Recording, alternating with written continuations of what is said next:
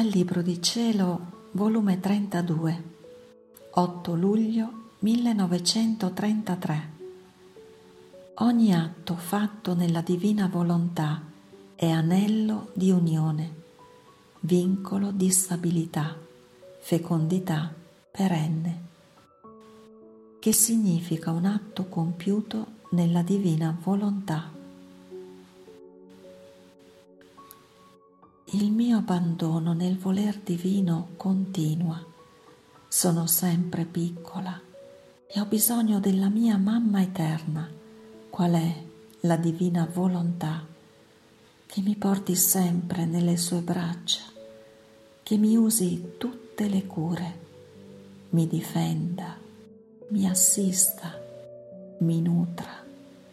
E quel suo dolce impero ottenga il mio volere umano represso vivo ma senza vita, ricevendo nei suoi atti l'attitudine della volontà suprema. Ma mentre mi riposavo nelle sue braccia, sentivo arcane delizie e riposo della patria celeste. Ed il mio sovrano Gesù, facendomi la sua breve visitina, tutto bontà, mi ha detto. Figlia mia benedetta, come sono contento di trovarti nelle braccia della mia divina volontà. Io sono sicuro e tu pure quando sei nelle sue braccia. E mentre tu riposi, essa lavora per conto tuo e i suoi lavori sono divini e di valore infinito.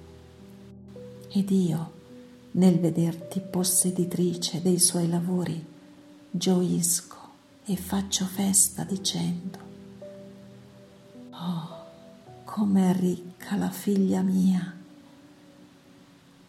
Tu devi sapere che ogni atto di volontà divina che la creatura subisce e volontariamente si presta a ricevere è un anello di unione che forma ed acquista col suo creatore.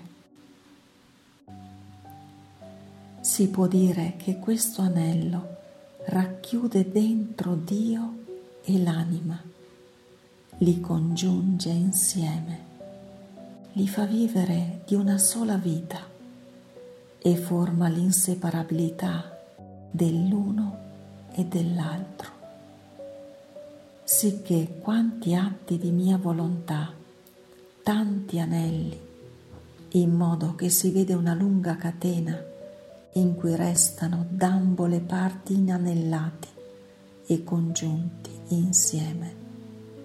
E non solo è anello, ma è vincolo di stabilità e di immutabilità divina, sicché la creatura non è più soggetta a mutarsi, tanto si sente ferma e stabile nel seno del suo Padre Celeste, sicché può dire con tutta sicurezza, il mio soggiorno è in Dio, né so né conosco altro se non che il mio Creatore. Ora, in questo anello di unione, in questo vincolo di stabilità, produce fecondità perenne.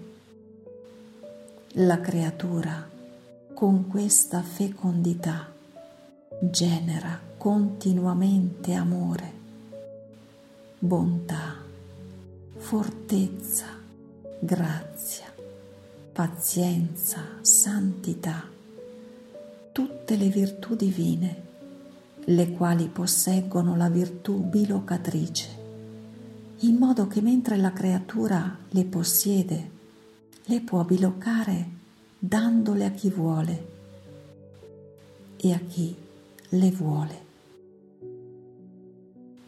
Invece, chi non fa operare la mia divina volontà, i suoi atti sono come anelli spezzati, i quali non hanno virtù di racchiudere Dio e la creatura e siccome sono spezzati, sfuggono da dentro di essa e quindi non possono formare né vincolo di stabilità né fecondità, ma sono atti sterili che non producono generazione di bene. Dopo ciò continuavo a pensare alla divina volontà, ma pensavo tra me, ma come si compie un atto compiuto di voler divino e che cosa significa? Ed il mio amato Gesù, sempre buono con questa piccola ignorantella, ha soggiunto. Figlia mia, come si compie un atto compiuto di voler divino? Tu devi sapere che per formare quest'atto compiuto ci vuole la potenza della mia volontà. La creatura da sola non può farlo. Perciò succede che la mia volontà investe la piccolezza umana e l'umana si presta a farsi investire, facendosi l'una preda dell'altra. Ora, in questo investimento, la potenza del mio fiat svuota la creatura di tutto ciò che ad esso non appartiene e la riempie fino all'orlo dell'essere divino, in modo che sente in sé la pienezza della vita del suo creatore. Non vi è particella, anche la più piccola, che non resta riempita, in modo che si sente scorrere come a torrenti la vita divina in tutto il suo essere sicché sente in se stessa la pienezza e totalità dell'ente supremo, per quanto a creatura è capace.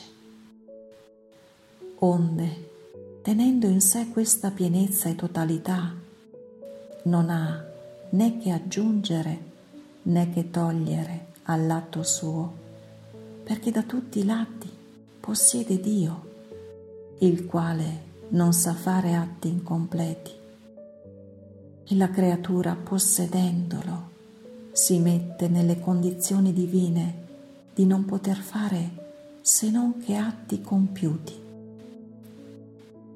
Vedi dunque che significa e come si può fare un atto compiuto. Si deve possedere Dio con tutta la pienezza. E il Dio operante nell'atto suo. Questi atti compiuti hanno tale potenza che chiama l'attenzione di tutti e i cieli si inchinano per vedere che cosa opera di grande il loro creatore nell'atto della creatura. Ora, possedendo questa pienezza e totalità divina, ne avviene che tutto ciò che fa, uscendo da un fondo che tutto possiede e nulla manca, se prega, la sua preghiera possiede la pienezza del valore divino. Le sue virtù sono complete e alimentate dalla vita che possiede. Sicché se vuol dare i suoi atti o a Dio come omaggio o alle creature come aiuto, darà lo stesso Dio negli atti suoi. Immagina tu stessa quale ne sarà il gran bene che questi atti compiuti nel mio volere produrranno. Fiat.